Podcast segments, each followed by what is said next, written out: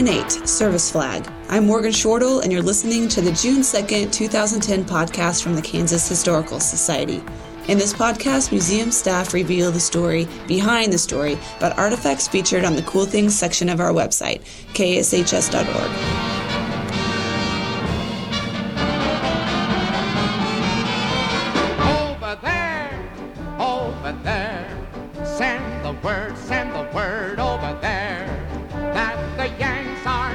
America celebrated Memorial Day last weekend. Originally called Decoration Day, this nationwide observance is a day of remembrance for U.S. soldiers who have died in the service of their country. Many soldiers' families place service flags in the front window of their home to indicate a family member in the armed forces. Join Museum Registrar Nikayla Zimmerman and me as we examine a service flag displayed by a Kansas family during World War I.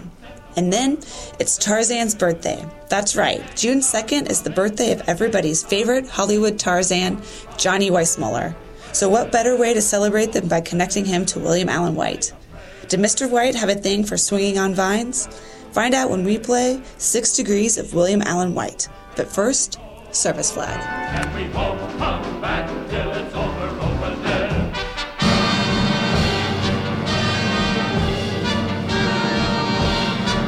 Good morning, Nikayla. Hello, Morgan. And today we're going to talk about a service flag or a service banner from World War One. Um, but first, can you describe the flag for our listeners? Sure. It's a small flag, um, rectangular in shape, and at the center it has a field of white silk and it's bordered on all four sides by wider bands of red silk.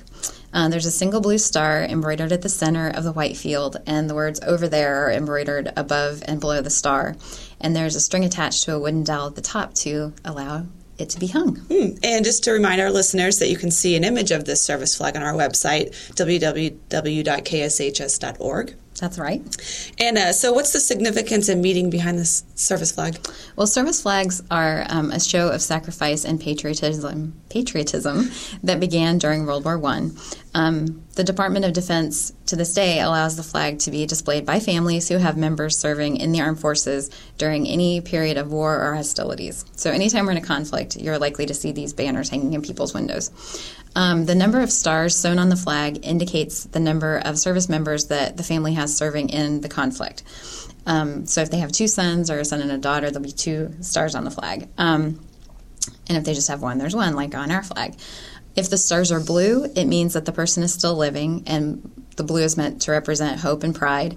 And if the stars are gold, it signifies sacrifice, meaning the soldier has died in battle. Um, though it's commonplace to see service banners in the window of a home, the War Department also frequently used them in posters to encourage men to enlist. Oh. So this seems kind of odd, though, because you know, it- Yeah. you know what it represents. That's going to encourage people to enlist, but um, it was kind of a patriotic rallying point. Great. And who owned this particular particular flag? And was it purchased or homemade? Um, our service flag was originally owned by a woman named Elizabeth Tweed. Uh, she was the mother of a soldier named Jerry Tweed, and the family was from Beloit, Kansas, so kind of north central Kansas. Um, Jerry enlisted in the Army in 1917 and did training at Fort Riley, and then he served in France. Um, he arrived in time to provide support for the Meuse-Argonne offensive, which was kind of a major event in World War One. Um, his mother actually made the flag to hang in the uh, window of her home while her son was serving overseas. Were there was there a standard pattern that they had to use, or could they put anything on there that they wanted to besides just the red and the flag? Or the- Right. Um, typically, the flag just had the white field with the red border and the stars at the center. That was kind of how it was invented. It was developed by a man in Ohio who had two sons that were serving overseas at the time, and he developed the design and patented it um, to display in his own window. And then it kind of caught on in popularity in Ohio, and a congressman from Ohio got it into. Um, passed it into Congress. So then it kind of became an official symbol. Okay. But, yeah, there was a standard design. And this this flag has the words over there embroidered on it. What is the significance of that? Right. Um, that makes our flag a little unique because typically they didn't have um, wording on them; they were just the stars. Um, the phrase references a song that was popular during World War One. George M. Cohan wrote the song entitled "Over There" in 1917, um, and the lyrics speak of a soldier's duty to his country and making his family proud by serving. And it also warned America's enemies. Um, in its lyrics, it said the Yanks are coming and they won't come back until it's over over there. So it it definitely showed that her son was serving in World War One. And are there are service flags still in use today? They are. and You can see them um, in homes and businesses currently because of the conflicts in Iraq and Afghanistan. Um, the popularity of the flag has kind of ebbed and flowed over the years. They were very popular during both of the world wars, but then diminished um, during the conflicts in Korea, Vietnam, and the Persian Gulf. But um, recently they have regained popularity and i could think there's there used to be a correlation between the popularity of the conflict you know vietnam Uh-huh. not such a popular war so people weren't as excited to say hey my son's serving over there Yeah. you know but now we kind of have more of an attitude you support the soldier no matter what so they've kind of made a comeback over the past few years I see. And did Jerry Tweed survive World War One? And if so, what did he do when he returned? He did survive the war. Um, he stayed in Europe for a couple of years after the war ended, um, and he drove officers in eastern France and western Germany, including General Pershing. So, yeah, he got some celebrities in his car. But um, he eventually returned to Beloit and got married, and then um, served as a partner in Black Tweed Motors there in Beloit. Um, and he and his wife later owned an ice cream store. So he had a happy ending. Yeah, excellent. all out for them. All right, thank you, Nikayla. sure, no problem.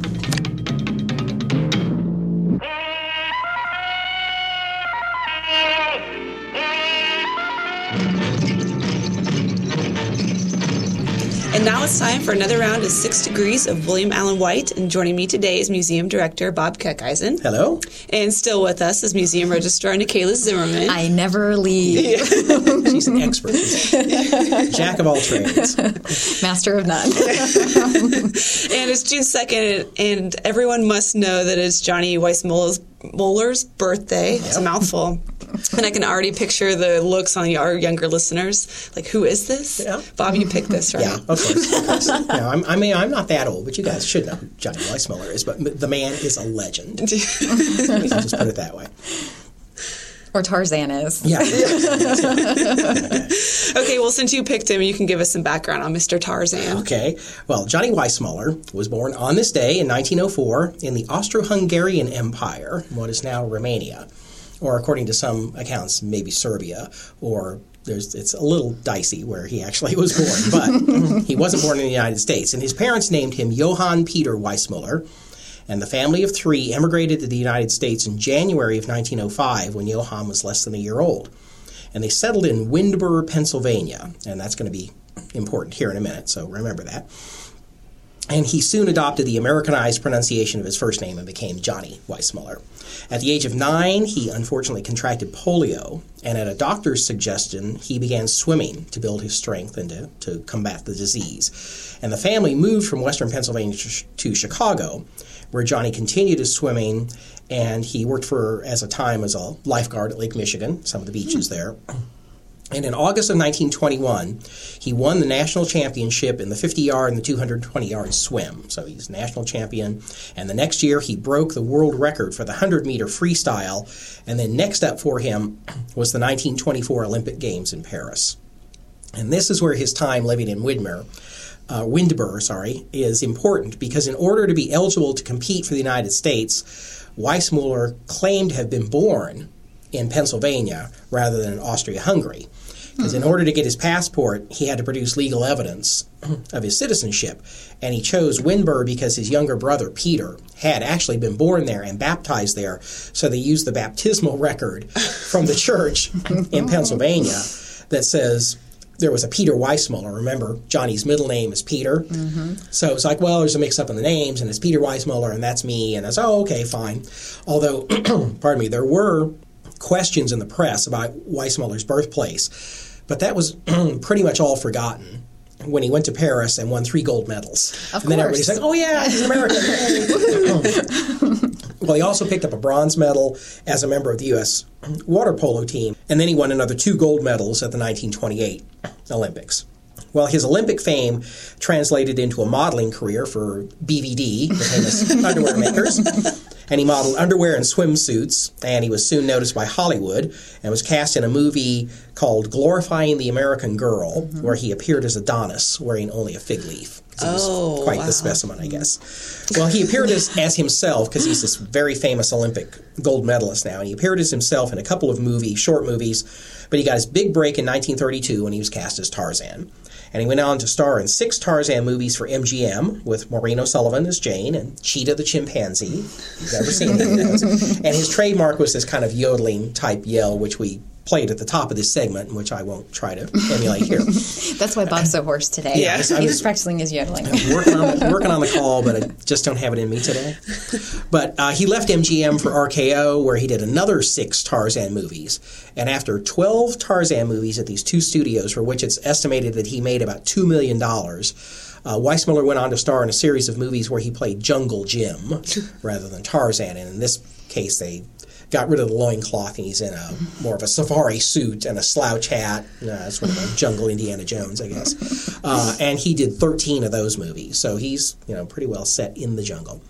And after his movie career, he tried a number of different business ventures, some with more success than others, and finally retired to Florida in the mid 1960s. Although he continued to make public appearances and even worked as a greeter at the MGM Grand Hotel in Las Vegas in the mid 1970s. Uh, his personal life is pretty interesting as well. He had five, count them, five wives over the course of his life, including actress Lupe Velez, and three children with his third wife, Beryl. Well, in the late 70s, his health began to decline, and he and his last, last wife, Maria, moved to Acapulco, Mexico, which was the site of his last Tarzan movie, so I guess it had some significance for him. And he died there on January 20th, 1984, and was buried in Acapulco. And at his request, his famous Tarzan yell was played as his coffin was lowered into the ground. Nice. There you go. You- What a guy. Yeah.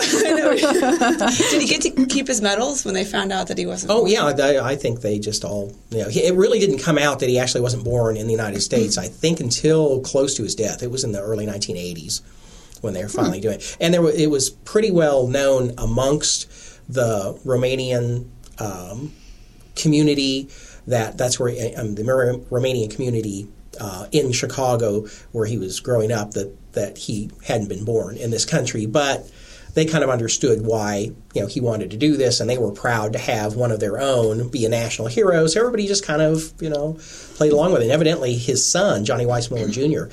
didn't find out till after his father's death that his father had never been born in this country. So he was saying, "Wow." And people said he wasn't a very good actor, but he pulled off this lie for all of these years. So Okay, well, thank you, Bob. And Kayla, let's hear your solution, assuming you have one. I do have one, yes. And I was so hoping that I could tell you that as the spokesperson and model for BVD, Johnny Weissmuller um, inspired William Allen White to wear the underwear, but that would be a lie, so I can't tell you that. but wouldn't it have been awesome? White was more of a Hanes man. I think. Yeah, yeah. Okay, so down to the real solution. Inappropriate visuals here. Get those out of your head. Okay, so okay, down to the real solution. Though he is best known as Tarzan, as Bob mentioned, Weissmuller made his movie debut in the film Glorifying the American Girl, which was a 1929 musical comedy.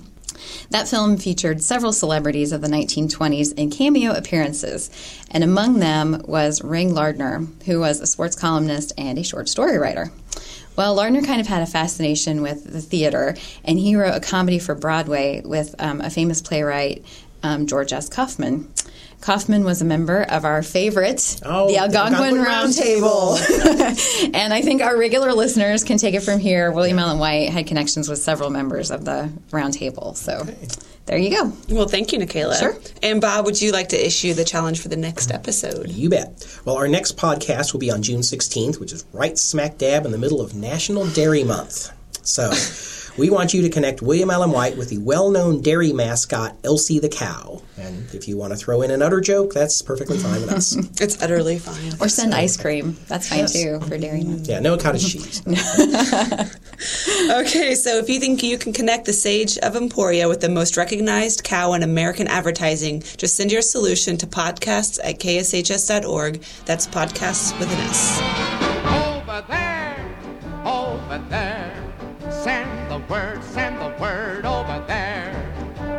concludes episode 108, Service Flag.